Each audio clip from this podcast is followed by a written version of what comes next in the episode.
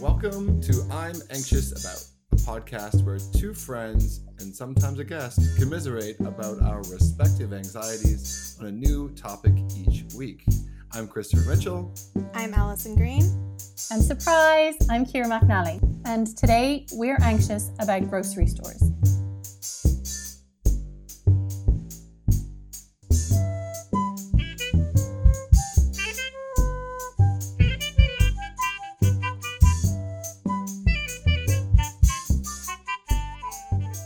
Is the bit where I'm in the car dancing to the jingle. yeah. Today we have a very special guest, Kira McNally of My Suitcase Diaries. You know, actually, I met Kira at a conference that I was also with Chris at. I had met Chris Mm. maybe a week before or two weeks before, right? Because we met in Ireland actually at a travel conference there. Mhm. And no, Kira, did I meet you at the travel conference in Ireland first, or did I meet you That was TBEX, wasn't it? Were you guys Yeah. at TBEX? No, Mhm. I met you in um, Romania, Romania, yeah, when we were at Oh, the so we all share Romania. Mm. Fond memories of of um the papanashi was good. the food was really good. The food was good there. Yes. So anyway, we are really excited to have our first guest on. And of course, we have to start by asking her how she is on our totally made up grading scale each week. So, Kira, on a scale of one to stress eating a box of Oreos in the parking lot, how are you feeling today? Today, I'm, I suppose, about a three, a two or a three, and that's purely because it's more excitement anxiety than anything else because of being on the podcast. But um, overall, this week, I think it's been a steady four because um, on Monday, um, the Irish government um, released restrictions so you can now travel all over the country. So Mhm. I'm going to go to see family um, in Cork, which is about a two and a half, three hour drive from Dublin, where I am. And the nervousness around seeing, not seeing them because they're my family, but traveling that far when I haven't for months and what the situation there is going to be like and how they're going to be and how good they are at wearing masks and all that kind of stuff has just been in the back of my mind. But apart from that, we're not stress eating too many Oreos today. That is good. It's always better not to. That's a killer stomach ache waiting to happen. Mm-hmm. Yes. yes, indeed. Yeah, it's always weird when things start to like open back up because we've opened up a little sooner than you guys here in Bulgaria. And my husband and I went to the Black Sea at the beginning of the month, and it's like I almost felt like a criminal, like walking around and like enjoying myself on the beach. Like I was like, "Am I allowed to do this?" And it's just really strange how quickly things shifted in my head about you know what can I do, what do I do, and that sort of thing. So I can relate to that. And I know Ireland and Scotland and a couple places over in that area have been a little stricter with the lockdowns. And I mean, having great results comparatively. I mean, look at my home Yeah. country, you know. or we're not we're not going there. Yes. Um, so, yeah. But anyway, what about you, Chris? How are you doing today? How are you on the Oreo consumption scale? Yeah, I mean that's the scale I typically use just in general life. I kind of wake up and think, where am I on the Oreo consumption scale? It should be used for like diagnosing mental disorders. Like in the US, we use the DSM 4, now 5. Maybe we should use the Oreo scale. I think so. We and that's probably something we can do as a as a podcast um, group here. But Yeah. I, I should also just quickly say that Kira, very happy to have you on. I know we're like we're connected on the in the online world a little bit here, and um, I know your brand pretty well. And um, and I, if I'm not mistaken, we met as well in person um, at TBEX, I think. Um, but uh, my memory is terrible. So if we if we if we did or didn't, you can just politely agree. yeah, Um, that's a great.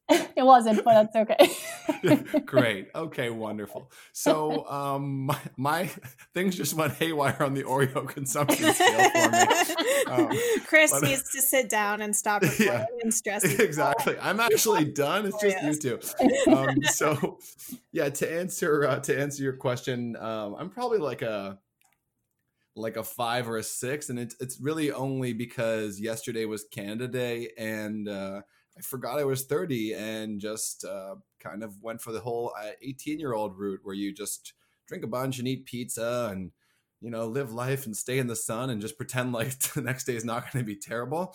Um, surprise! This morning was terrible, um, and so uh, I mean it's not not too too bad. But we've talked before on the podcast about how like alcohol not really the best for uh, for anxiety. So it's just uh, kind of one of those days, a little bit up and down. But um, you know, I was I, I, was looking forward to recording this all day. I find that uh, I just get a little bit of excitement um, when we're recording, and also this is our first guest, so I'm super stoked about that. Um, but really, it was just a, um, a, wee bit of a Canada Day catastrophe. Not really, actually. It was like I was I went to uh, visit a buddy who's got a big backyard, which is like really in vogue right now um, with with COVID, and um, we just kind of were were nice and separated and hung out, and it's actually really really nice to see people. But paying for it a bit today, so that's where I am at um, on the Oreo consumption scale. And uh, might I ask, Allison, where are you at on the um, the OCS? um, I'm actually I'm not panic eating the box. I'm like lightly snacking. Hmm. And mm. um so like I'd say I'm like a 3 today. I'm feeling pretty good. Um I just sort of have preemptively tried to like force myself out of the house a little more. Like normally I kind of like wait until I'm in like reaction crisis mode and then I'm like I need to go out right now. And today I was like, I actually don't feel terrible, but I think I should probably go out before I do feel terrible. So just like went to the office today um, and worked a little from my office. Um, my partner and I rent a small office in downtown Sofia. So like it's just us, so we can go there and don't have to worry too much about, you know, um, cross contagion contamination and that sort of thing. Mm-hmm. and so it's been sort of like a nice little refuge to have. I don't go there too often, but it is nice to just have like a second place that isn't home. So just spending a little more time outside the house, trying to do that preemptively rather than reactively. And so yeah, I'm doing pretty good, I have to say, all things all things considered. And I'm also very excited to be recording and have you on, Kira. It's going to be so much fun. And I'm really excited to dive into it. Um, but before we get started, um, so we actually have three current or former teachers on this recording, and Brie, Chris's wife, is a teacher. And as a former teacher, I've just been super curious about what it's like to teach during the pandemic like i can't even imagine because i used to work with really high needs um high needs special education population so like i don't even know how i would have done that and i've been so curious what the teaching online transition has been like. So kira i was wondering if we could take a total detour from the topic of this podcast just to ask a little bit about how your experience has been with that. Sure sure um thank you guys so much for having me. This is so exciting um, doing my job during this has been an eye opener and not the easiest. So I work with kids with learning difficulties. So I don't think they're as high needs maybe as the kids that you might have worked with. And I teach mostly um, first and second class. So they're between six and 8 mm-hmm. So during this, we didn't have an online platform as such to teach from. So some teachers were using Seesaw or Google Classroom or Class Dojo, and they were able to carry on as normal. So they could kind of post content for their kids to to check in on, and parents could see it too. So it kind of kept that connection. But because I didn't have that, my kids would come in and we do an awful lot of hands-on stuff. It was an awful lot of face-to-face activities, social skills, um, gross motor activities, that kind of thing. Put um, there was no way that you could do that. There's no way to do gross motor skills remotely. So we were just in contact. There was an awful lot of phone calls. Um, there was an awful lot of emails, just checking in every week, sending activities that the kids could print out and do, games, stuff like that. But it was mostly hearing um, them hearing your voice or um, sending little videos for them to to see or little postcards for them to just keep that connection. Mm-hmm. But I think an awful lot of kids their parents went gung ho and they were all into the homeschooling for the first couple of weeks until they realized that it, it was impossible to juggle their own jobs and homeschool yeah. their kids at the same time. Mm-hmm. So I completely empathize with parents. This, I'm sure, has been a nightmare. But from a teacher's point of view, it was definitely challenging to try to maintain your job while but being very aware that you were second. So your students were in a different situation. Their parents had to look after them, homeschool them, and do their own jobs. So mm-hmm. contact from the teacher sometimes came very far down the scale of of things to do that day. And I totally get that. So yeah. I will be glad to get back to school in September, which I never thought I'd hear myself say. right. Sometimes I think like, what would 2015 say if she could hear 2020 me's thoughts? And it's always like, stop taking drugs.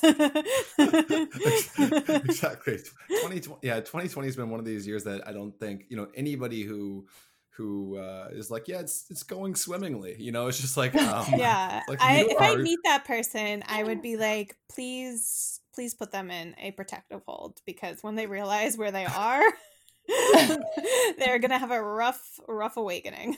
yeah, I, and I and I sympathize with the the difficulties around around teaching. Um, well, for one, as a former teacher myself, and I still kind of think that teaching in general is one of those professions that you, even if you step out of the classroom, you kind of always have that mindset of of trying to you know educate and help others. And I think it's probably no surprise that Allison and I created this podcast as two former teachers as well, right? Because it's so there is an education element to it. At least I'd like to think there is. Oh no, um, definitely, yeah.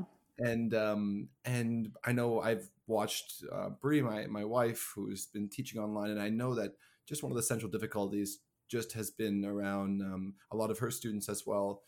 You know, require a little bit of extra attention and help, and a lot of that comes from being physically near them and in the same space, and and um, it's easier to create momentum when you're in the same space together. So I know it's just been a little bit difficult. So um, mm-hmm. yeah thanks thanks for for sharing that um, as uh, to, to get started. I think it's it's uh, this is one of those episodes that we thought when we are talking about um, grocery stores i mean this is kind of an episode where you don't you know want to focus all your attention on on what that's like with um, with covid and such but at the same time too it's kind of impossible to uh, to ignore. So it's good i think to start off and just ground ourselves in this moment because it's the moment we are in after all you know as unpleasant as it may be, we are here. yeah. It is 2020. Uh, we are recording this in July, so we've officially made it halfway through. Uh, whoop, whoop. It can't get any worse, guys. Right? don't say right? that. Don't say things like that. Do not say those things. Do not say those things out loud. uh, as a meteor hurdles towards Earth. I, I could, I could just like feel like the 2020, just like yeah, putting his fingers together, like kind of like Doctor Evil style. Like, oh, really, Allison? Volcanoes are just like hold my beer. yeah, yeah, exactly. I saw a meme the other day that was just like meteor strike 2020. Like, I'm over this shit as just like a like in the presidential slogan style, and I was like, accurate. oh dear. Fantastic. So now that we've sufficiently talked shit on this decade and or egg well year but i mean I, i've written off this decade as well i guess. But now that we have successfully talked shit about this decade and egged on a meteor strike um let's talk let's talk shop. Let's talk about going to the grocery store. So kira good segue there. we always try. It's like a it's like a contest to see how we can kind of like steer ourselves back on track and sometimes it's seamless and sometimes it's extremely labored. Um, but anyway i wanted to ask you just sort of like what's your relationship to grocery stores and um, how has it changed recently? And uh, just what are your anxieties about going to the grocery store so I would never have had any anxieties about the supermarket before this at all. It was not one of the things I counted on my menu of anxieties. So now mm. that I get to add it as an appetizer, I'm absolutely delighted. um, I mean, the whole supermarket thing, we were encouraged to just go once a week, if that, and all that kind of thing. So it was definitely a once a week trip, and it became surrounded by this anxiety because you just wanted to get in and get out and I mean, I'd be fairly polite. So I'm in a supermarket and internally I'm melting down as people are really close or you're queuing to get in and i hate queues on the best of at the best of times but having to queue to get into a supermarket where you have to go it's not like you can just say oh stuff that there's a queue i'm not going to bother you have to join the line and you have to queue to get into the supermarket and you have to get in and get out as quickly as you can so it became just this whole event having to go to the supermarket which i resented because that wander around and what will i have and what will i pick up? I mean that was gone. You had to be more organized and more efficient and i am rubbish at pre-planning. So i definitely had to kind of get my ass in gear and make a list which i did not ever do before. I was a bit more of a fly by the seat of your pants kind of person and throw things in the basket. And then it became this thing where if i went into the supermarket in the weeks after lockdown and they didn't have something i couldn't think on the fly so the meal plan was just out the window and yeah. that added to the that definitely added to stress Oh, for sure. I can relate to that. Like living in Bulgaria, um, I'm just not, even after so much time here, I'm just not really used to what the supermarkets will consistently have, especially in terms of produce. And if I've planned a recipe and suddenly the store doesn't have what I need and it's not something that makes sense to just like swap it out with like a very close substitute, I pretty much also have sort of like a meltdown on the spot. I'm like, but I can't make chicken and broccoli without broccoli. What am I gonna do? And for some reason, it's like lockdown happened, and like in Australia and the US, it was toilet paper, and like for some reason in Bulgaria, it was broccoli. Like all of a sudden, just broccoli disappeared. I'm like, maybe we lost like our broccoli shipment. I don't know what happened, but for like a whole couple months, I couldn't find broccoli, but I always expected to be able to find it. And then, so like I planned for it like on my list, not remembering, hey, Allison, like the other five times you wanted broccoli, which was like one of the only consistent vegetables I could usually find here. Like, besides like, you know, things like peppers and onions and stuff. Suddenly it was gone, but I'd still plan for it like every week. Like, oh, you're gonna make a broccoli soup. You're gonna make this with broccoli, and it just never was happening. I just kept. You were adamant that you were. I know. Well, because like because it was like it was the vegetable that like I always expected to be there. You know what I mean? It was like the the the supposed like, you know, the omnipresent vegetable. Like, you know, there's like not a lot of vegetables that I can consistently rely on here to be and apparently broccoli isn't even one of them. I feel like this episode should be called I'm anxious about the impending broccoli shortage. we can subtitle it. I mean, that can be in the episode description. So Yeah. It's, it's, funny. I think we like secretly our new sponsor is like the Broccoli Growers United. We're just making making people feel this immense anxiety towards the lack of broccoli because like I know now I'm going to go out and buy out like I'm going to buy a, probably an ungodly amount of broccoli the next yeah. time I'm out just just because toilet paper style just you know just freeze it well, all. if it was if it was toilet paper in the US and broccoli in Bulgaria, Chris, what was it in in Canada? Because it was eggs here. There was some sneaky bird pandemic that was going around the same time that they tried to keep hush hush, but there was like no eggs to be found for weeks. Yes. So in Canada, um, this would be a question for Brie because I, um, as much as I've kind of shared things um, a little bit. It's been mostly Brie taking it on, largely because I am uh, like a notoriously not bad shopper, but like the idea of like a one way direction and having to get everything along the way and like not interacting with people is like sends me into a, a little bit of a tailspin just because like I'm definitely the person who has a list that's that gets really long, but I like can't quite figure out where anything is. Like I'm I'm still firmly convinced that grocery stores are just not planned well at all because it's like it seems like whatever I need is always the entire way across the store. It's just like, oh, um, you know, like I get something from aisle one and then I go to like aisle 17 and then they're just like, oh, that was in aisle one. And I just seem to like, it's like this like sick joke that I just keep going back and forth and back and forth. So it turns out during this time, I can't really do my back and forth and um, and also, I mean, another reason that I kind of haven't been going that much is because I uh, Brie uh, kind of winded down with teaching and had hours which were kind of enabled her to finish up a little bit early whereas i was uh, trying to uh, rebuild my business and life from the ground up so uh, Brie gets partner of the year for tackling some of that but um, I, can't, I can't remember if there was any one thing Um, I know we were um, nervous about not being able to get beer, but um, we managed to managed to get lots of beer, which has been helpful until yesterday.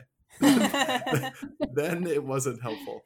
Um, but it's it's been interesting to see how you know different nations have responded to the the crisis, and um, grocery stores are kind of like ground zero for for policy and implementation, right? So mm, it's it's, totally. it's kind of kind of interesting. I don't know about like where you guys are um, are, but like, do you guys have like you? There's like a it's like a a one direction thing. There's like little arrows on the floor, and you can only go one direction, not go back to avoid contact. Is that just a Canada thing? I think one or two supermarkets did that, but I mean, it's not really practical or enforceable because if you've legit forgotten something from aisle one, you cannot mm-hmm. be expected to just abandon it and not yeah. be able to get stuff. Yeah. So especially if it's broccoli, right? Yeah, I mean, God yeah. forbid. I mean, Jesus Christ! Like, what kind of world do we live in? I mean, we have to deal with coronavirus and also no broccoli. Like, come on. Definite end of days scenarios here.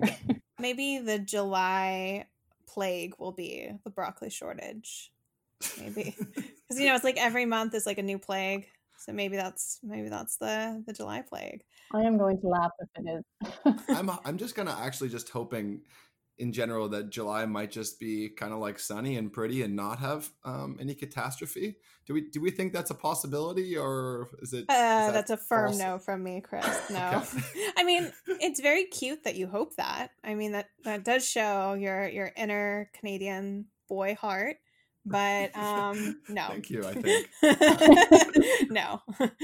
I don't know what it's gonna be, but like I was gonna say locust, but then I was like, oh wait, that actually already happened. so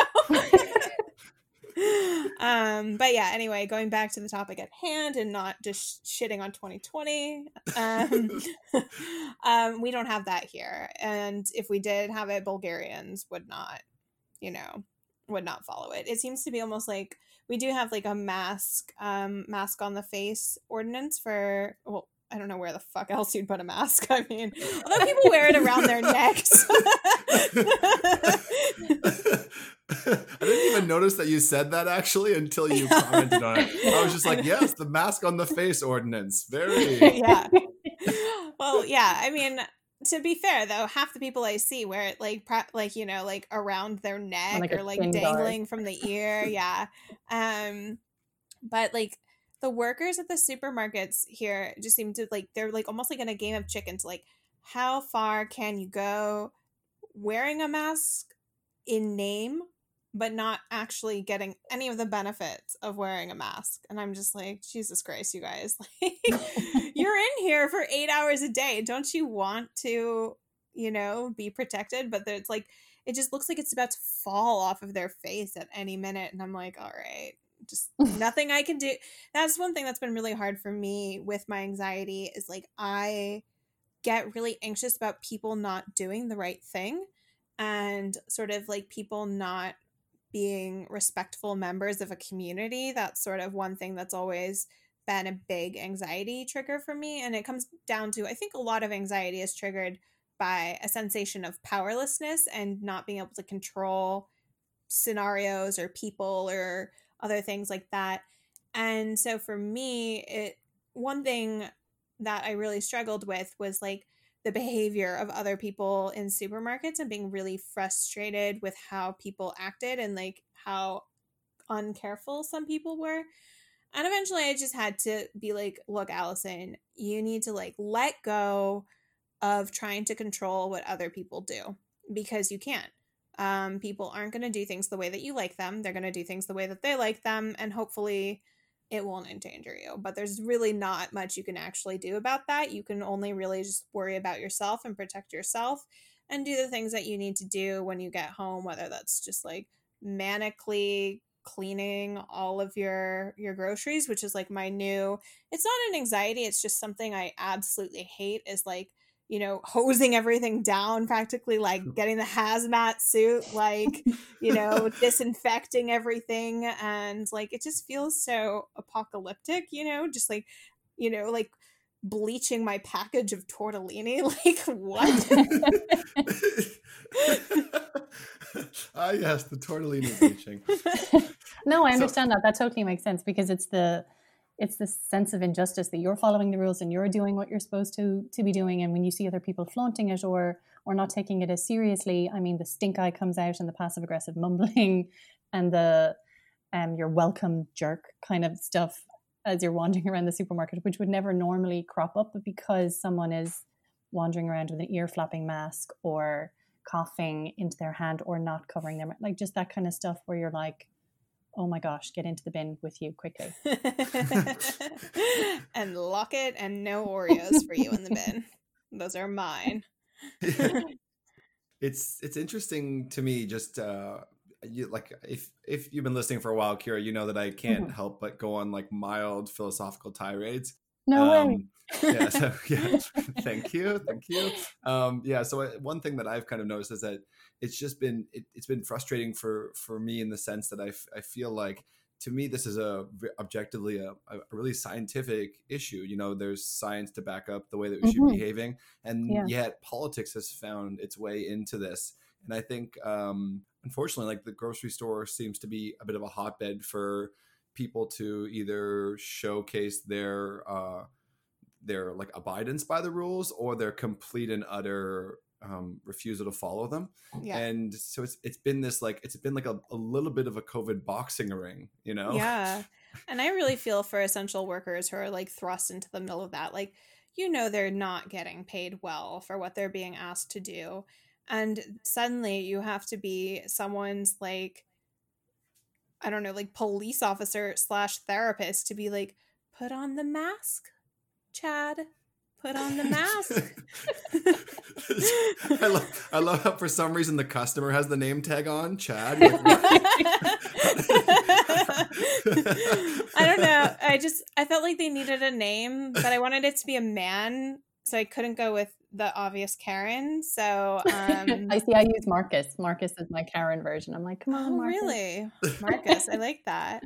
Sorry Um, to all Marcuses out there. Yeah, no, I think of I used to have a student named Marcus and he was like he he basically acted like an old man in like a child's body. And so for me now, like Marcus is only an old man or like a child masquer no, an old man masquerading as a child. It's it can't be it can't be an asshole. It can't be a Chad. But I feel Oh, like okay. a Chad can universally be reviled. But maybe because you're in Ireland, like Yeah, you're we don't have too many of the Chads. Chads. Yeah. yeah. Free yeah. of snakes very- and free of lucky. Chads. Are you actually free of snakes in Ireland, or is that just like a, a myth? No, no, there's no naturally um, occurring snakes here. I mean, there's no there's no environment that hosts them. I think they can't handle that. I mean, half of us can't handle the the climate, but they definitely can't. So there's no wild snakes just faffing around the place. If you happen to see one, then that's somebody's pet. That I mean, sounds like a magical wonderland. I am very Yeah. scared of snakes. See, I don't know Um, what to do when I see a snake. Is I'm like, ooh, are you a bitey one or just a grab? snake, or, like, You're what do I secretly do with you? venomous. Yeah. See, like I'm from California where we have tons of rattlesnakes and it's super I mean, they they hide obviously from people. They're not like out on a hunting rampage, but like my dog has almost gotten bit by a rattlesnake. My dad had to like decapitate a rattlesnake in his garage with a shovel. So like Oh. for me Mm. the fear of snakes is like it's not like a it's not an actual phobia like i can see a snake and be like okay that's fine that snake is over there but like if a snake crosses my path i get really scared because i don't like their little moving bodies and i saw like a sneeze, sea snake while i was at the at the black sea and i did not enjoy that it's really creepy when they're in the water i don't like Oh my their gosh, I movie bodies That's Oh. in the water. I- I- yes. I lo- I mean, I, I shouldn't say I like it uh, when they do that, but I like I I uh, I actually just saw a snake. I was up at my cottage a couple days ago, and there was this like it's, it was a sizable snake, probably like uh, a meter or two. It was a sizable guy. But uh, water snakes are actually are, are really good for the ecosystem. If I mean the the venomous snakes are another story. Like I feel like that is the stuff of nightmares. Um, but the ones that are like pretty benign and they they're they're good for the water um Bree still gets a little squeamish around them like I we were swimming literally and then we, I saw a snake and I was like oh Bree watch out and we got out of the water and uh, and the snake was right there, and uh, I I was fine with it. I think I used to have more anxieties around it, but like so like we talk a lot on the podcast about like reframing and to make things feel okay. And like i think for some reason because i've tied the water snakes to the health of the lake i'm kind of like and the lakes the lake's gotten a lot cleaner as of late. Like now to me the narrative is not like run for your dear life from this like demon creature. It's more like oh look the snakes are coming back because the lake's getting healthier you can you know? see the ecological benefits of of them cohabiting whereas i'm just like Oh, water worm. Oh my God, no. Danger noodle. Like there's a no danger every one of them. I, I kind of feel like my argument's kind of ruined now and I should start getting anxious again because I have this example of Ireland being like, yeah, actually, we're good, Chris. Yeah. Uh, like things are very green and thriving over here without yeah. your disgusting little worms. I'm like fine with snakes in theory. It's only when they move that I start to bug out like a snake in a cage or like a snake afar we're cool i don't i don't have any problems with you. But like if you start to do their little wiggle body things like oh no i don't like that. no thank you. I think it's the fact that they're just so like so sinewy but they're also super strong and the way that they move is like they move just by momentum and just by going back and forth and this has nothing to do with grocery stores guys. We really i know yeah. we really this was we've taken a lot of meandering tangents. I like I like the meandering. You know, yeah. I, I, in like in a in like a narcissistic power mood. Like I, I often listen to our podcasts when I'm walking, and uh, like yeah, and like, yeah, I sound good. Wow, yeah, I, that sound, was I sound pretty real good funny, right Chris. I just gave you a Chad voice, so enjoy. Thank you. Yeah, I was really, I was wondering about that. I was like, I guess, I guess that's how I sound to people. Um, and this is going to be no, really meta. Just, no, this is just another one of my my voice impressions. As I, as I, hope, yeah, as I hope to be cast as a voice actor. Yeah. Well, this is going to be really, really meta because now I'm going to be listening to myself talking about listening to myself while walking. Um, so this is going to be you're pretty gonna be heavy. Probably walking while you're listening to yourself talking. I'm just going to be I'm going to be walking along with my headphones in, and all of a sudden that that part's going to come, and I'm just going to fall over, like kind of like you know, I don't know. Anyways, I hope not. But um, I think actually these these little diversions are like what makes it this podcast fun. So I, I don't even stress about it anymore. Like I don't listen I don't re-listen to the episodes I edit myself. We we do the editing like alternately, but I do listen to the episodes that I don't edit and uh and I find actually like I think we find you know how you can find strength in diversity. I think we find strength in diversions. Yeah. yep. Plus, it gives ideas for other podcast titles like "Anxious About Wildlife." Yep. And and snakes and all that kind of stuff. I'm um, anxious about creepy snake body movements. yeah, uh, exactly. But but I guess before everybody who signed up for the grocery store episode decides to just end things um, and take take their ear, just take their headphones out, leave them on the ground, and walk away. Um, you you mentioned Kira that you like you had felt some anxiety and trepidation towards the grocery store during this time. Like did you have any strategies that you used to try and combat that or get over that? Or like did you have any way that you changed your mindset towards it to help? Or is it still sort of a difficult place to to enter at this time? I'm just kind of curious about how i mean obviously i'm guessing um, that you've gone to the grocery store more than once in three months um, so i'm just yeah. curious how how has that progression been and have you found anything particularly helpful? Um i used to go in the evenings and i kind of figured there was a shortage of some bits and pieces anyway so by the time i got to the supermarket in the evenings there was even less and i just had to deal with what was there. And then when people kind of copped on and behaved themselves and stopped bulk buying all of the things that they really didn't need then there was more food available like it would have been pre-COVID. So I found going in the evening meant that there was less chance of, of running into people because they were eating dinner at that time. So I went later or I mean, I'm not an early morning person. So the one time that I went early, I was like, I'm never doing this again. so it was it was an evening event.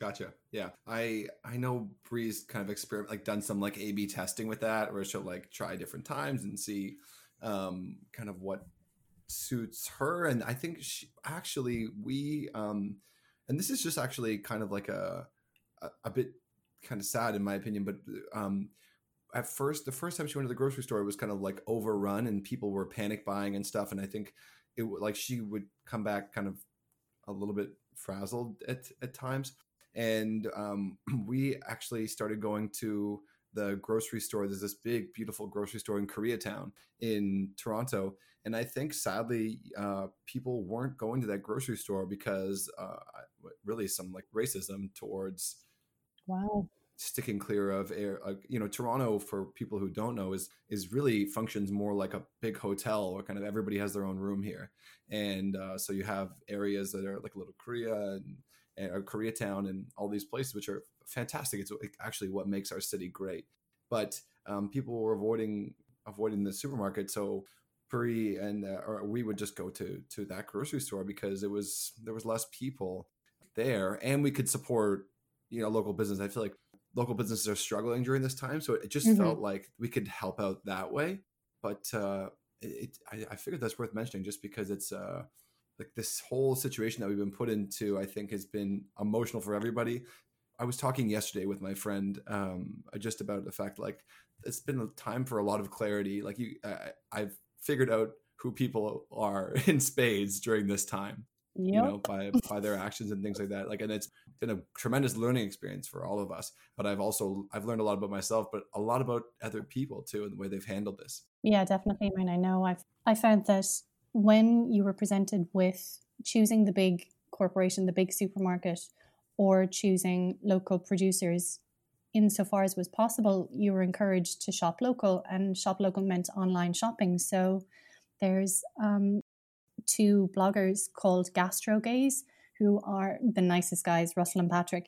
They compiled this huge um, list of Irish suppliers that were delivering nationwide during this so that you had a plethora of, of people to contact and ask could you get jams or meats or seafoods or or vegetables delivered i mean within your area or your region or whatever but it led me to discover a few suppliers that I hadn't known about, or some restaurants did at home kits. So you still got to support a restaurant or or a company that were doing boxes of samples of their goods. And it, while it was great because you got your your cheeses or your salamis or your jams or your your fish or whatever, you also felt kind of good about yourself because you were supporting somebody who may not otherwise be able to to keep their business going because they didn't have the Sunday or the Saturday farmers markets or they didn't have access to their regular customer supply chain.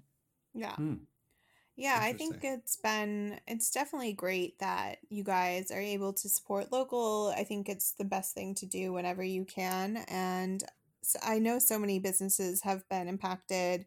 Asian owned businesses have been really impacted by really misplaced racism. I mean, all race, mm-hmm. racism is misplaced. I didn't need that qualifier, but um, I just think that it's really unfortunate that so many people took a virus and just felt like they needed a scapegoat and it mm-hmm. just really just allowed something that probably was always sort of festering in the background to come to the forefront. So I really feel for all the Asian owned businesses that are suffering in this time. Um, we don't have that many Asian owned businesses in Bulgaria. Shocking, I know. Um, but I do try to support the ones that are around. I have a local Vietnamese restaurant that does takeaway, so I've been going there, and uh, I try to support local farms where I can. Um, by I use an online grocery delivery service for most of my uh, produce and that sort of thing, and they work with smaller farms, and it's much more like. I don't have to worry about broccoli shortages with online shopping because it's either there or it's not, you know, and then I can make an alternate plan from the comfort of my own bed instead of wondering what the hell I'm going to do when I'm in there. Um, but, do you, but do you have the do you have the substitute thing on? Like I know in in uh, in Canada and when we were living in Turkey, like you would ask for an item and then you'd be like, and if they don't have that, like I'm fine with whatever else. So like let's say you're like you want one brand of graham crackers uh, for some strange reason and you decide like you know what i'll accept the other graham cracker brand um, i don't know who the hell's eating graham crackers but anyways i was just going to say that i and you can uh, take it back after this but i was just going to say that I, it's interesting though because they sometimes get pretty liberal with it so like in your case allison when you ordered um, 47 heads of broccoli uh, then like they would be like, oh well, we don't have any broccoli, so I am going to give Allison forty seven eggplants. and it was Yeah. like like they, they're making these bold moves now yeah uh, with substitutes where it's like i'm sorry in no world during Yeah. any circumstances is broccoli an eggplant Yeah.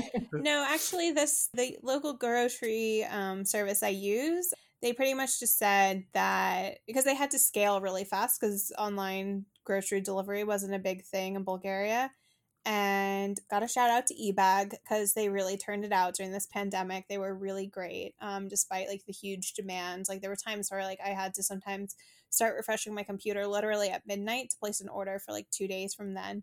But i mean they they worked it out they got more staff and they really kept the customer service super super positive. Um, this is not sponsored by eBag fyi although if you do want to sponsor us i mean i'm an, i'm an easy sell Yeah, send some exactly. broccoli And, this again, way I was going to say, we just want to thank the Broccoli Growers Association of the world as well. Your support has meant everything to us. Um, Yeah. And Um, uh, the 74 cents that you've given us to sponsor this episode uh, Yeah. Is just We'll going just right go to back right heads. yeah and it'll just go right back into your pocket because i'm really craving some like broccoli cheddar soup right now um, but anyway um they pretty much said that they don't have the capacity to manage substitutions so they'll just issue you a like refund coupon basically that you can apply to your next purchase if they don't have what you Oh, ordered handy. so I think that's actually like they they just said pretty much to their customers, we can't manage changes or replacements. It's just like too much of a pain and we're really just trying to get these orders out there to people, especially vulnerable people and people who don't want to be going to the grocery store. So we're sorry, but at this time, like we can't do that. But I actually think that's good. Like I don't want to be ending up with eggplant when I want broccoli, you know? So It's not kind of fun surprise if you want. Yeah, exactly. I mean, but even just think- being able to get groceries delivered is such a luxury. It's something I really don't take for granted. So, like, if they're out of something, I'm never upset about it. I'm like, well, this food just magically came to me. That's pretty freaking cool. Um, and it's just something that is a a fixture of modern life that I feel like wasn't I never would have expected as a kid that like I would never have to go to the grocery store if I didn't want to. I just like always saw my mom go almost every day and just figured, oh, that's what adults do. But now it's like, oh, I can just use eBag for almost everything. And then I just pop into the little grocery store um, beneath my house when there's something that I forgot that I really need. Um, and that's kind of just how I do it now because I just really try not to be in the big grocery stores. They just get too crowded and it just makes me super, super anxious, especially as soon as one thing on my list isn't there. The whole thing is just like, it's like in the restaurant episode when I said that, like, if what I wanted to order isn't on the menu, I have that same situation happen when I'm in the grocery store. It's like one thing is not available, and then it's like this house of bricks comes tumbling down. It's like, well, I needed this ingredient for this recipe as well. Should I just not get this now? Like, I'm just very inflexible when I'm grocery shopping, which is really weird because I'm very flexible when I'm cooking, you know? So I don't know where it comes from, but I have it in my head that if I don't have all the right ingredients from the start, that it's like ruined. And my husband is Brazilian, and they don't think that, like, there's no rhyme or reason to what goes together in his head, at least. Like, I don't know how it is in other parts of Brazil, but I mean, I was in Brazil right before the pandemic really geared up. We were actually in Brazil, and he took me to a hot dog place because Brazil is famous for their hot dog. They're really weird hot dogs. And like, I ate a hot dog. I swear to God, it had like four kinds of cheese. It had cashews in it, like whole cashews. like, and You ate a nut dog, is what you ate. You had a nut dog. Yeah. yeah, I mean, it was it was something. It was just bizarre. They call it dogão, which just means big dog in Portuguese. But like, uh, it's and in Sao Paulo they put like they put mashed potatoes on on their hot dogs, and that's like a thing.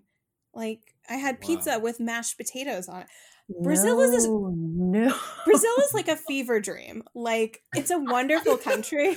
It's a wonderful country. I love it. I had so much fun. Um Brazilian Portuguese is like so such a beautiful, cool, expressive language, but sometimes Brazil just does not make sense whatsoever, especially in the food, and I'm sorry. Like 80% of the time it's delicious. 20% of the time I'm like, what crossed your mind to put this on this? That's fantastic. I like. I love how you described it as a fever dream, where you're like, "What the hell is going on here?" It sounds a bit like a fever dream. I like. I, I'm just in general, uh, COVID aside, I've, I've never really, I've never loved the supermarket. Like, I've never been someone who's like, "Hurrah! Today is Saturday. I shall go forth to the supermarket." You know, like hurrah! I don't know why I'm like in like a 17, like 1700s or like a like a like a, med, a medieval wanderer. All I mean, I think we but pick I, a time period to embody on every episode, and sometimes it just comes forth. Like we had like rodeo day. Uh, I was a fainting Victorian woman the other episode, and and now you're a wandering 1700, like a Don Quixote. Like is that yeah. does that check out like time wise, fellow English major? I think so. Yeah, although like if I was wandering around in the 17th century or like in like the true medieval times back in the day and I was looking for a grocery store, people would think I was nuts. They'd be like, tend to your farm, good sir. That is where the goods are. Reap which and thou shalt sow. which is actually a really good segue, uh, believe it or not, to talking. I, I just wanted to again like reiterate that it's been the one like I, I'm I'm big on the idea of stoicism, you know, which is the idea that like in essence, I mean it's it's complicated, but in, in essence, it's um talking about the fact that like our it's not that things have gone terribly wrong and we should all panic. It's our mistake was in thinking that things, you know, weren't capable of going this wrong. You know, and, and so stoicism is kind of like, I guess I just accept this and move forward as best as possible in some way. Yeah. I feel like a lot of things have become eye opening, particularly to do with like the way that the um, farms are, are, are like our access to just going straight to the source. I feel like we can all really kind of learn learn from that, and and uh, and these markets that are like I'm definitely going to go to a lot more markets where I can just get things straight from from people and uh, i'm also seeing and i'm curious um, if you guys have seen any initiatives like this as well on on this side of things like a, on a creative side of things but there's a winery that I um, like for Bree's birthday. I was looking for something which was a little bit more exciting than the interior of our apartment. Like, what what could I do to like spruce it up? We had to stay in anyways, but I was like, what, what can I do to spruce it up? And there was a winery that they shipped you four different wine bottles and they made a video where they walked you through a tasting and then we had cheese from a local cheese uh, place in a town near uh, toronto where like you literally did like a wine and cheese cheese tasting from home and it was like that's something that like that winery never would have had that creative impulse to do that. And i'm curious if you guys have seen um i guess uh in the vein of uh, getting away from the medieval and talking about like creative stuff in the present if you've seen people take this moment to do something interesting like that. Definitely. I think people's creative streak and need to keep their businesses going in whatever form they could brought out a side that, dare I say it, I'll nearly miss when everything goes back to normal. Because for a while there was stuff like quarantini boxes that you could mm-hmm. order, and some bars were sending out the gubbins to make maybe two or three types of cocktails, or maybe they were martinis. I I don't know. I didn't order it, but there was restaurant kits. So restaurants that would send out. I mean, there was a a steak restaurant in the city, Featherblade, that did these bacon cheeseburgers, which were incredible. And they would send them out to you, and you could just stick them on the grill yourself, and you have that restaurant experience at home. So it's dining out, but dining in mm. that was creative and fun, but you didn't have to leave your home. So I think the restaurants and the, the companies that did decide to go down the creative route will definitely be remembered because it was something outside of the ordinary. It was something. Yeah to kind of like you did for Bree, something different, something fun. I know there was a couple of companies like that, wine companies. I think alcohol probably lends itself to this more easily, where you could sign up and they would have a, a Zoom or a, a, an Instagram live where they were doing wine tastings, and you would have pre-bought the wine, so you would have a bunch of people from everywhere drinking hmm. along, and then they could type in the comments, which was really fun because I mean, what else are you going to be doing right in the evening during all of this if you haven't already got a hectic work schedule, you're going to be wine tasting from your living room. So it was definitely a fun. I mean, I feel awful saying fun considering how awful the whole pandemic thing really is, but it, it was definitely a a lighter sure element yeah. to to the whole dining at home experience.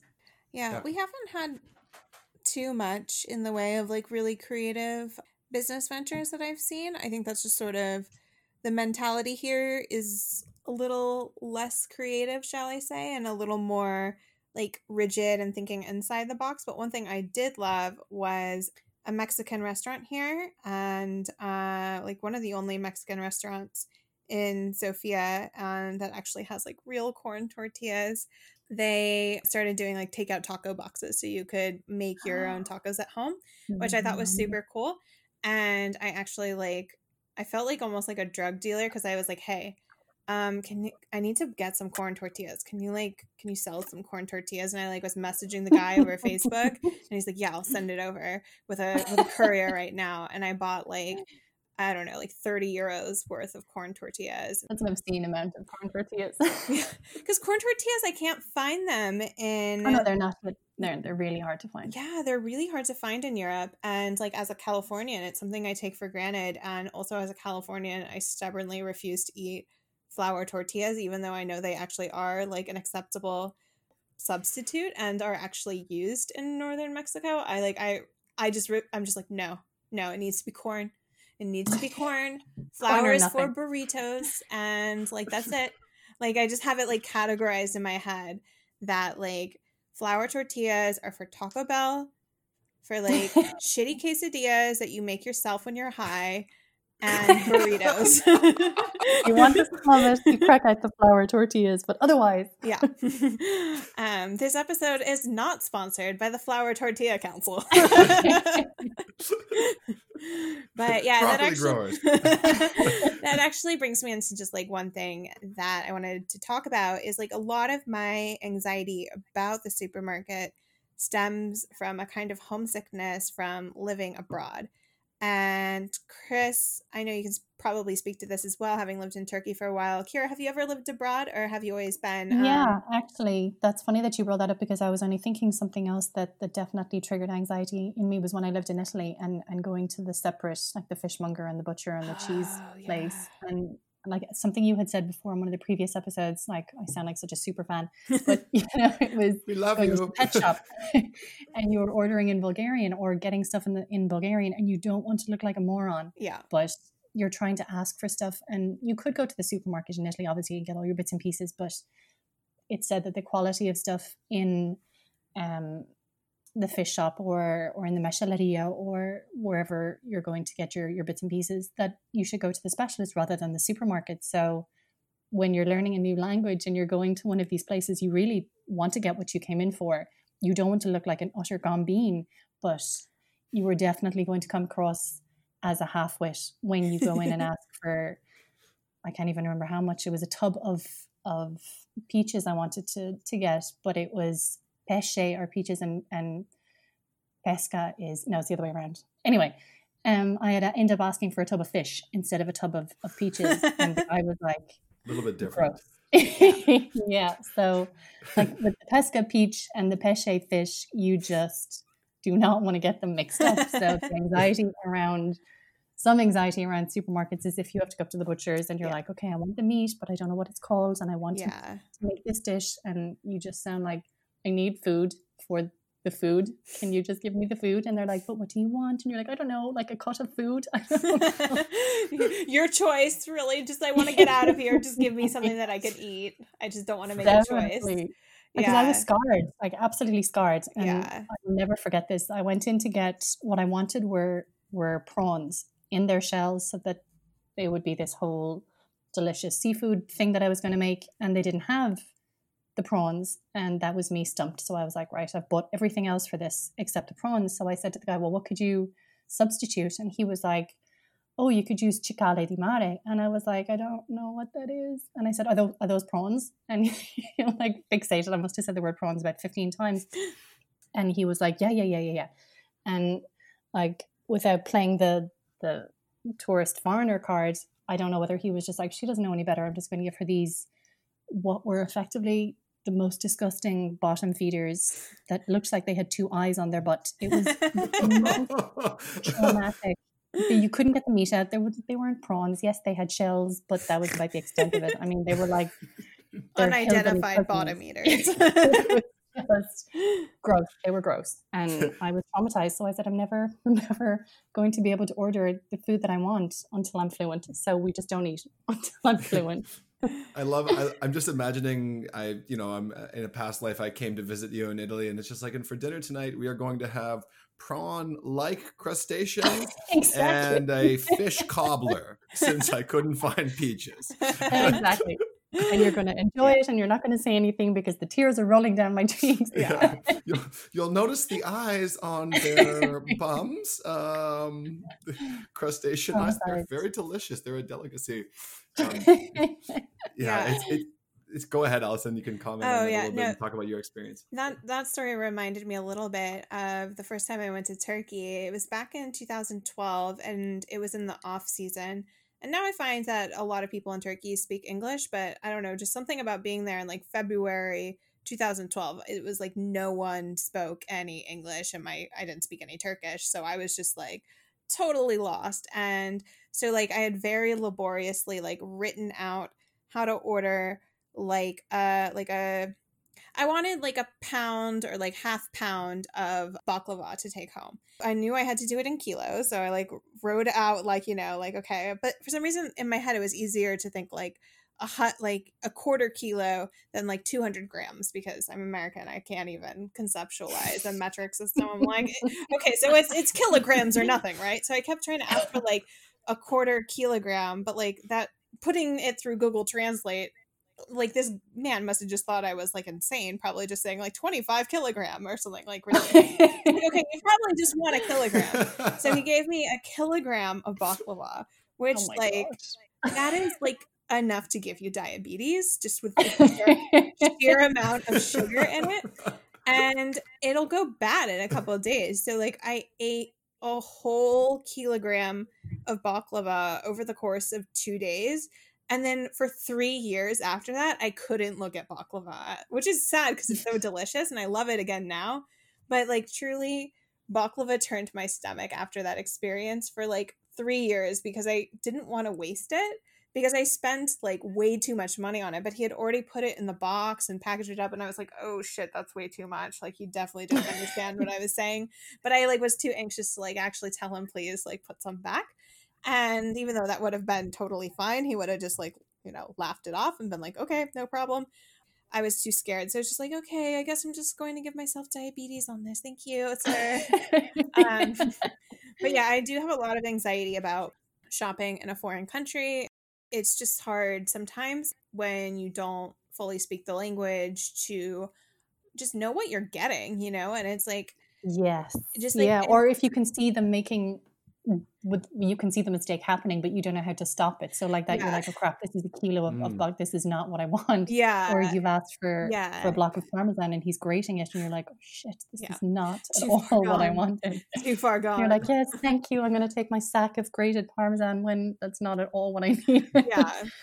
and enjoy it. it's going to get its own suitcase on the way home. Yeah. the, the, amount of parmesan. I, I, I was going to say this is going to be one of those moments where I think it will show that we're a little bit uh, different in our experience, uh, particularly Allison, because I I loved going to the grocery store in Turkey, be- and that was because you didn't know I what you were coming spent, back with. um, well, no, I spent I spent a long time like I studied Turkish fervently, and I feel like the Turks really really appreciate people trying to learn their language, and so like almost like when I did speak passable Turkish, they were almost kind of like shocked and and I think like I was excited about being able to speak Turkish. So I always like to put myself in situations like I would like at the beginning, my haircuts with this like one guy in my neighborhood were like five minutes and then by the end they were like an hour and a half and I'd come back like a little drunk off rakı and stuff like that.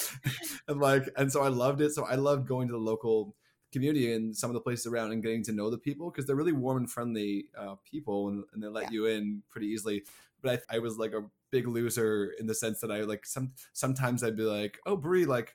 What do we need? And she'd be like, um, some apples, whatever. And like, I'd be like, I know the word for apple, you know. And like, I'd go out and I'd be like, you know, but Carmison is, excuse me, like, I would like be like, uh, you know, uh, do you like Elmalar var mı? Like, do you have apples? And then he would be like, uh, Evet, yeah, we do. And I'd be like, you know, I, I would use all of my diction around apples and like study it I guess that one of the difficulties really is just that you can't find certain things, um, but you you can find other things. And and one thing that was really eye opening for me in Turkey was that the like surprise surprise like markets and uh, were all reflective of what was growing at the time. So you know, like I don't know, I would just I there'd be a month where I would just eat nothing but watermelon until I hated it, and then there'd be a month till I ate nothing but cucumbers until I hated it, and uh, and then I you know I think back to like in Canada and I'm like, why don't we do that more in Canada? You know, like I feel like we should we should hone in on that. But anyways, that's for another episode. Um, when we dive into produce and can really make sure we cash in the ship from the broccoli growers. Get your affiliate links in there. yeah. yeah, exactly. Yeah, broccoli I, box. I just realized we, we, I'm gonna do like redo all my channels. I'm just gonna like get rid of traveling Mitch and be like broccoli boy. Um, and I think I think this will be great. But I I just noticed the traveling broccoli exactly. I just noticed that uh, we've we've been chatting for a good amount of time, which is a good sign because if the conversation was really labored and it, I looked up and it was like 12 minutes, I'd be like, oh my gosh, this is out of control. But uh, thankfully, we've we've actually we've done a good number and gone a lot of directions. It's been really a fantastic conversation. I've, I've really enjoyed it. Whether our listeners have, who knows? Um, but I know I'm sure they have, and I, I'm yeah, I'm sure I'm sure they have. But I did want to just uh, ask you, Kira, like, was there anything else that you wanted to touch on related to grocery stores, or anything else that you wanted to to get to um, before we kind of wrap up? Just Alice and I have a propensity to never shut up, and um, and that can lead. You know uh, what I would imagine could leave somebody with something left to say and never being able to do it. So um, I'm just going to put you on the spot, um, and you can feel free to say no, nothing. But uh, I figured I'd give you the chance if there's anything. You're so good. No, to be honest, we seem to have touched on everything. I mean, this was definitely a really fun conversation, and considering it's about things that make us anxious and and queasy and and squirm inside, it was hilarious, and I definitely really enjoyed talking about the, the meandering supermarket et al. that we ended up chatting about. yeah, fantastic. Allison, was there anything else you wanted to touch upon before we do a little the old wrap up? Yeah, there's just one thing. Um, so one thing that had sort of related to what we were just talking about is like in supermarkets, like Lidl is like a big pan European chain here. Like Mhm. they translate the ingredients in the back um into like I don't know, usually like 12 different languages, none of which are usually very helpful to me because it's like done regionally. So like it'll be like Czech, Slovak, Polish, Romanian, Bulgarian, and like Greek. And so like I'm usually left scanning between like three different languages, trying to be like, okay, where can I find what I know? Okay, so I know a little bit of the Bulgarian here. And surprisingly, I usually just end up going to the Romanian part because it's a Romance language, so I can at least make some heads or tails of the ingredients. If it's something I'm like, what the hell is this? Like, if it's like a packaged thing, like, what is inside this? Or like, because I have an allergy to uh, like stevia, which is common in like a lot of like supposedly healthy foods. I do have to check the labels to make sure that like the sweeteners are not um, stevia or aspartame. So like I do have to sometimes look at like the labels for that. And so it's always like a ridiculous, like it doesn't really make me anxious at all. Like it's just something that's kind of like annoying. So I just wanted to talk about how it feels like a treasure hunt trying to find like words that you can you can find because it's usually just done like by region like okay all of eastern europe gets this whole this whole translation on the back everyone will be fine with that right and i'm like raising my hands like where's the english please? I want the english menu. Um, that's that's voice number two for this episode i believe. Thank You you. I was just about to spoiling note that. Yeah, we had uh, chad and we had we um, karen in italy. Chris, no, we had, we had Chris as okay yeah we Chad, had okay chris as chad was- and we had karen's first trip abroad. Um, so that's you know i'm versatile hollywood You i don't actually want to live in hollywood because i'm a northern californian elitist but if you'd like someone to work remotely and condescend to you about your half of the state you know where to find me i'm doing a hand movement that's important to me It's it's kind of sad actually. We've been doing this long enough that I, I feel like I can picture you really doing the hand movement. sometimes like I I think I'm Sometimes I need to narrate my hand movements. It must be like my Italian grandmother coming through. It's like they can't see you. They don't know how you feel. Shout a little bit about your hands. That'll that'll do it. I was, I was going to say we've come full circle, but we'd really just gone yeah. in strange diagonal lines yeah. all over. I mean, if anyone is expecting a full circle, and you should know by now that all you're getting is like a child's squiggle drawing while they're waiting for their food at a restaurant. This is a take your pencil for for a walk type of scenario. Yeah, this is not a get to the point podcast. Um, this is a you have a lot of time, so do we. Let's let's chat. Let's get let's get down to business. Or don't. Let's not get down to business. Exactly. Let's just go. Let's yeah. just go in circles for a long time. yeah. Okay, so in this episode, we're talking about supermarkets. So if we could spend twelve to thirteen minutes talking about snakes, that would be. How many words can we use to describe a snake? what did you call like a scary noodle? A danger, oh, a danger noodle? noodle? That was a danger was, noodle or like a, a rope.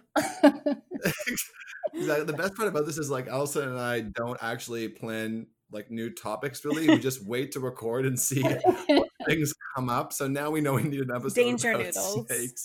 And yeah, Danger exactly. And Chad, um, a few other people. But anyways, it's I I think it's I think it's hilarious. At first, like to be honest with you, when we started recording, I was like a little scared to listen to it because I was like, I wonder if like I'm just going to have to realize that um, this is only funny to us, you know. and, then like I actually listened to it and I was like laughing out loud a little bit, and Bree was listening to it, and I was like, "Hey Bree, like objectively, is this good?" And she's like, "Yeah, it's objectively funny." Like, and I think she said something like, "Yeah, Allison's really funny." I was like, "How's that mean? Like, am I not?" funny and like I'm like, do I have a complex I need to create? Like I was like, I think I have enough complexes, but what if I created one more? anyways, it's fun. Uh, it, it's really, it's actually really, really fun to to have guests on because it's we get that third uh, that third perspective, and and then you can objectively tell us if we're we lost it as well. Sure. So that's. Um, but um, it looks like we all made it through, and well done, team. We, yeah, exactly. And uh, here, do you want to hear a transition? We also made it through the past week, Ooh, and you get to celebrate award. things that Exactly. Thank you. I shall accept that in the mail. I'm not going to the post office. Oh, that's in another. Lieu... Oh, we're doing an episode on the post office. Called it. Sweet. Okay, I'm game. It feels very archaic, like back. It's like back, back to the medieval thing. Like I, I shall post this by pigeon. Sometimes though, you need something in the post office, and I have some Bulgarian post office stories that will entertain. Leave you in yeah. shock and awe. Well, to next time we shall uh, dive in that. But um, to get back to my transition, which was almost ruined and ruptured, each week brings ups and downs, and each day brings ups and downs, and sometimes each hour brings ups and ups and downs. Um, but we always finish our episodes uh, effectively creating a full circle that doesn't exist by talking about one thing that we're patting ourselves on the back for. And this isn't an easy time, so I'd love to ask you both um, and uh, I guess that's ambiguous because you're not going to know who to talk first. So, Kira, go first. Um, yeah, just something that you felt like, oh, you know what, like this really could have set me off the rails. It could be about grocery stores, could could not, but just anything where you're thinking, I, you know what, I'm pretty happy with the way I handled that, and I deserve a pat on the back. Um, I, that's funny that you actually did the adulting episode um, recently because it was one of those adulting phone conversations that I needed to have. So I was sent um, a package in error from a company, and I, being the good citizen um, that I am, rang them straight away, and I was like, "Ho, ho, ho! This, this is not. I didn't order this. You guys have sent this to me in error." And um, I sent it back to them, and I paid the postage and everything, and they were like, "Oh, we'll refund you." And I was like, "Okay, that's that's cool because I haven't bought this, and now I have to pay to post it back." And they never did, and I was dreading making that phone call where I had to be like, mm, "You owe me postage," and I felt like such a dweeb, like such a "Can you please give me my postage back?" and I was putting it off for ages. And this week, I rang and I was like, "Hey, how's it going? That postage?" And I was just fully assertive on the phone, even though in my apartment I was like, "Oh my goodness, oh my goodness," and I was just really proud of myself for not letting it slide because, as something Allison had said before about just letting things accumulate and then they become this big this big thing and then you just put off dealing with them altogether because the thought of them is worse than the actual thing itself. So I think adulting wins deserve gold yes, stickers and gold stars yes. for sure. Yeah, I also have Fantastic. an adulting win to share. Um, so I have to renew my residency here in Bulgaria, which anything that involves Bulgarian bureaucracy usually like reduces me to tears. But I successfully went to the migration office and requested my documents and am in the process of completing the application. And it actually didn't scare me. I, like the migration office went super smoothly, even though like this is what drives me crazy though. Like I'm at the the window for at the migration office for EU citizens and their families, and the woman there doesn't speak any language other than Bulgarian. And I'm like, but this is the EU desk. This is not, you know, like what, like what, what language do you do you think that people migrating here are gonna are gonna speak. Like they're not gonna come here speaking bulgarian. But anyway we got through it with some charades and some she was lovely. Like you know there's a when there's a will there's a way with communication. A lot of the time you can kind of get the point across. It's just yeah. more like annoys me that like structurally they didn't deem this to be a position where there should be an english speaker.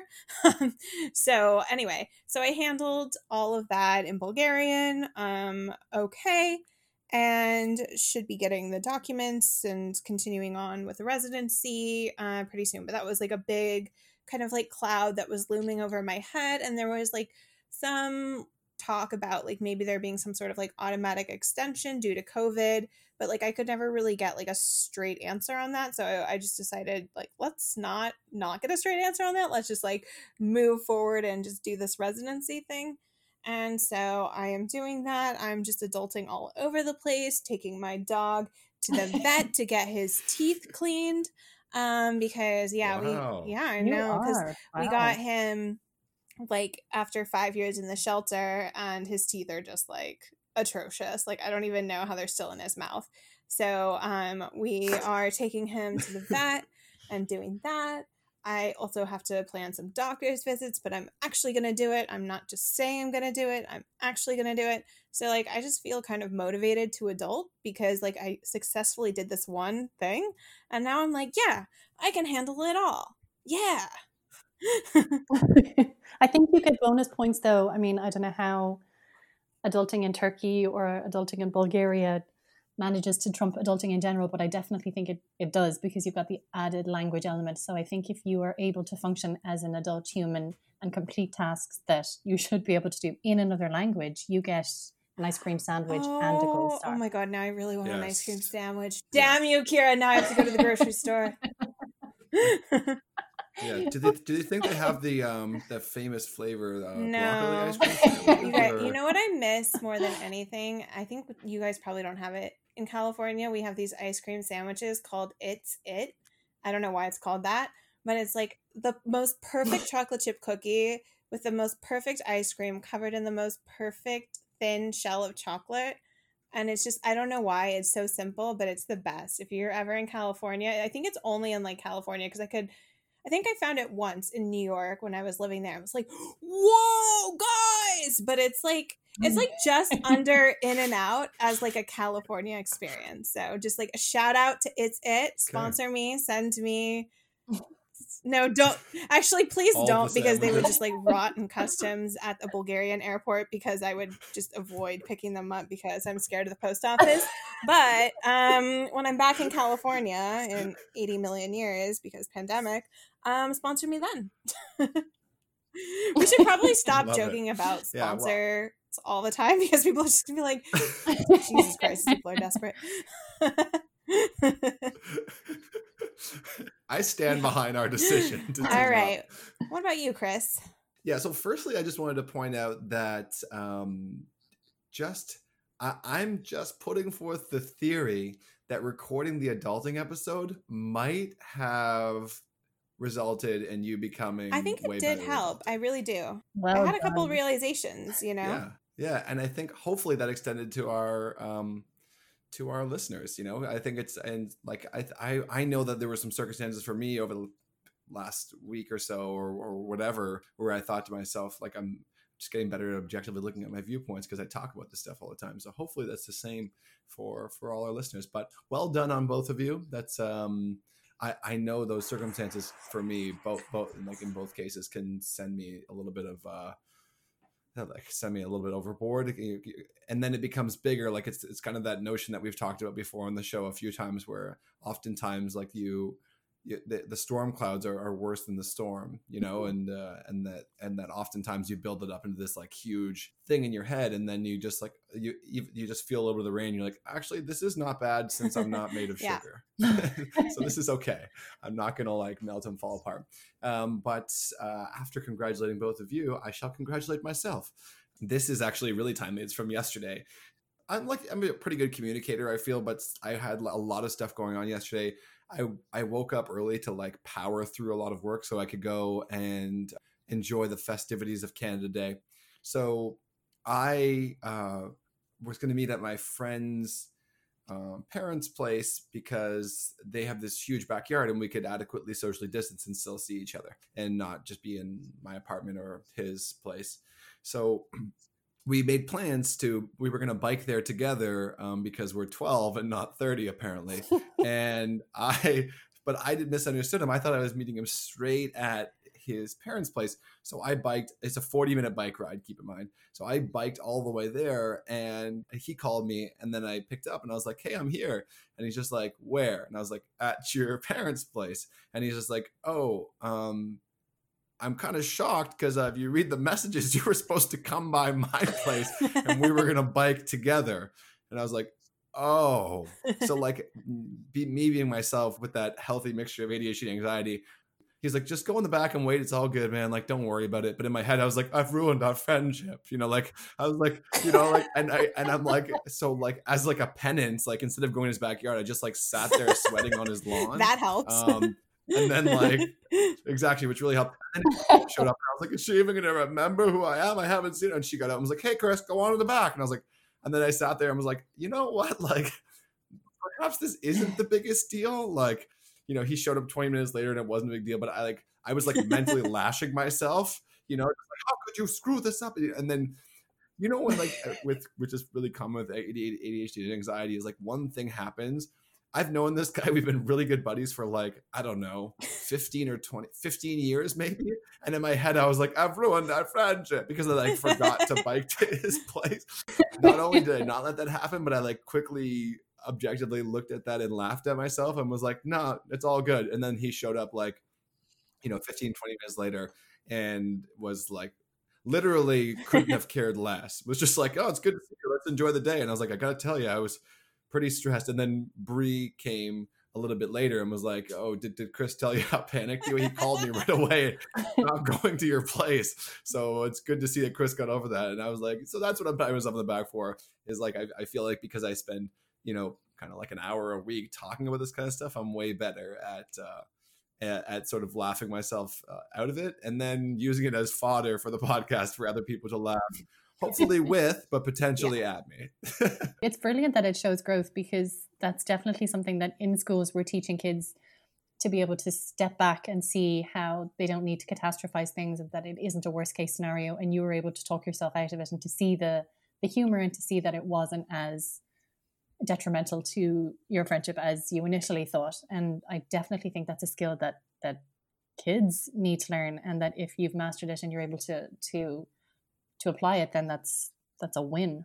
That's a really good point. And the way some something I just kind of have thought about, or at least it occurred to me right now, which is that you know sometimes it, it, can be easy to catastrophize these small events but the way i think about it is like okay so i've known this person for 20 years and i think about it as like we've written this whole you know, quote unquote book together um, if I want to get romantic about my friendships. And this is just kind of one line or one small paragraph in that story.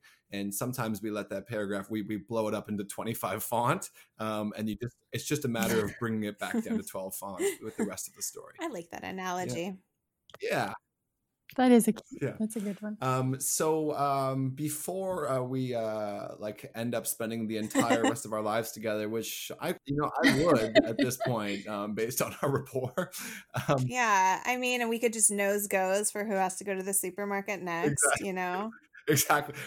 It'll never be Chris because we won't get anything. He'll just be there for four hours exactly. and then end up crying. Yeah, I, mean, yeah, I don't like I don't like supermarkets. I'm like probably gonna mislabel things. I'm like Chris, it's in aisle twelve, and I'm like, it's not. I've searched, it. and then I mean that's just a whole other thing. Like the amount of the amount of things for me to get distracted by, the choice paralysis. It's just no. I mean, as a team, as a collective group of three, um, I think we just gotta gotta make sure we make better decisions and not put me on that. That's just where I'm going with it. Uh, I before we wrap up here, which is like we're actually gonna wrap up now. I just want the first was just a warm up. Yeah, exactly. And now we're getting started. Um, I just want to say, uh, guys, are you ready to start recording? imagine? Oh my gosh. Um, I just wanted to say, just from, I guess I can speak for both of us now because I just know our minds so well, Allison. Um, I guess we would like to really thank you for coming on the show. I, it was a lot of fun and it's a really nice dynamic to switch it up and to have three people on here. Allison and I can barely not interrupt each other. So the fact that we had a third person on here and didn't interrupt the shit out of you was yeah like, pretty good. I know. I had to restrain myself because like I don't feel bad interrupting Chris because I'm like patriarchy, hundred year, like thousands of years of patriarchy. I can interrupt. We're not going back to this medieval stuff, are we? No. yeah, like you know, whatever. but here I'm like, oh yeah, I have to listen to you. I'm like, oh, I probably shouldn't interrupt my guest. You know, that's that's probably not good host behavior. Yeah. So, um, it was it was a nice a nice exercise no, and reminding me that I don't have to interrupt Chris every couple of minutes. That I can let people continue a thought even if I have a joke, you know. Although sometimes I can't help myself. I'm just like the joke needs to come out. and then like and then sometimes the joke is like really bad and gotta like, be said, gotta be said. Okay. Better use the voice. Thank you both so much. This has been so much fun and for being a podcast virgin before this entire lockdown happened, I'm so excited that one of the podcasts that I did start to listen to and really enjoy was won by two people that I knew. So it makes it all the better. And the fact that so much of the the content that you guys have been talking about is so crazy relatable. Because when I heard the content first, I was like, oh, I don't know how bad my anxiety is in comparison to other people's. Because for me, it's it's in the last five or six years that I've developed it. So it's not any kind of crack that I've grown up with and learned to deal with. This is a whole new kettle of fish that I am not enjoying. So to have it be so relatable and to see that my idiosyncrasies are not just me, that this is a totally normal emotion or feeling or scenario. I mean, the banana thing just was epic. It was epic. I was like, oh my gosh, she's so right. I also think that this is yeah, a ridiculous Chris, fruit and should be. Here's the one who I sent you the screenshot being like, this this person knows what's up. This person knows not to fuck with bananas. This person is on team team burned down all the banana plantations. Like she, that's why she's a guest. I mean, let's be honest. Like that's how you s- secured your spot. First, you're like, okay, we're gonna move Kira up to first because she knows that bananas banana are a decaying. Yeah, yeah, just like a decaying, mushy, yeah. mushy, stringy mess. Ugh. Ugh. Yeah. Yeah, it's not even talk about it because of the nasty. I somehow successfully managed to repress bananas from the supermarket and the grocery store episode without mentioning it. I think because I refuse to acknowledge that they are part of the supermarket experience. like if my husband buys them, I look away. And like and I won't go in that aisle because there's bananas and they smell really strong that day. So I'll, he gets sent down those things. But sometimes the bananas end up in our cart and I have to just be like, this is fine this is fine.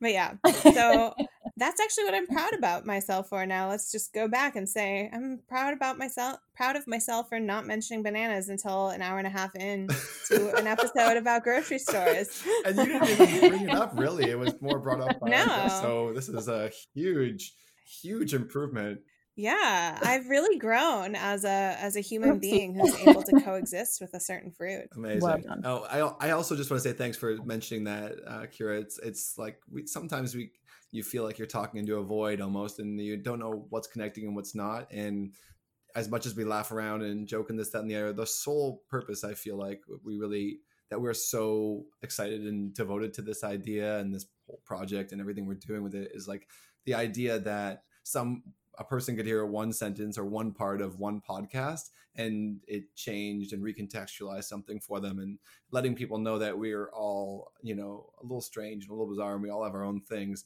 um, but uh, we're not alone in that. So that's awesome. Thank you for sharing that. Um, yeah that was my big that was my big thing. And i, I guess we Definitely. will oh i should just ask you if is there any place that uh, if, if everyone's just uh, enamored by your Irish accent and your it's so pretty. Subtle, it's so calm. Yeah, and your subtle charm. Is there any place? I want to steal your voice like Ursula and make it mine. Don't make so, um, I um, you can find me on Instagram at my suitcase diaries. I also have a travel blog, mysuitcasediaries.org, but at the moment that is just taking up internet space because live. I haven't written yeah. anything on yeah. it for a while yeah. because quarantine. So, yeah, so that's it if you want to check it out and say hey. And otherwise, this has been so much fun, you guys. Thank you. You're very welcome. Thank welcome. you so much for coming on. Yeah. Thank you. Um, if you want to find me, I'm at Eternal Arrival. Chris is at Traveling Mitch with one L. Thank he you. will always remind you. Thank you, thank you. Um, and you can find us on our Facebook group, We're Anxious About, which is live no matter what Chris says about it. and uh, he's like, Is it live? Here's my Chris's chat again. it's not live yet. I'm like, It's live, Chris. It's live. I love, um, I love how I get painted with this one dimensional male voice. I'm like, I, I like I like to think I have a, a, touch of eloquence and I'm reasonably verbose, but all of a sudden no, like, oh, no. bananas are fruit. Like, no, not in my not in my voice acting reel. You're not. Okay, right. Um. So um.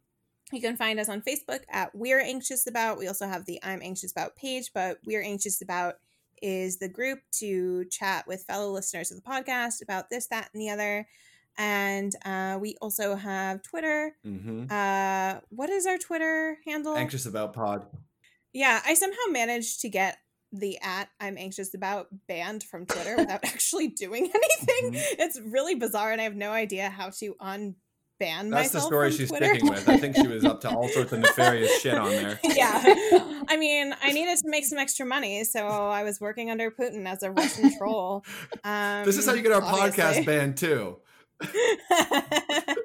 so um yeah so we're at whatever chris said he handles the twitter because i don't like character limits. And um we're also technically have an instagram but not much is happening on there. We're a little slow on the social media and a contact form that works. So you can talk to us if you want and you can also leave us a five star review and we'll love you forever for it Yes, and we're gonna end the episode by singing. Apparently, that's all you guys. No, we're not. Goodbye.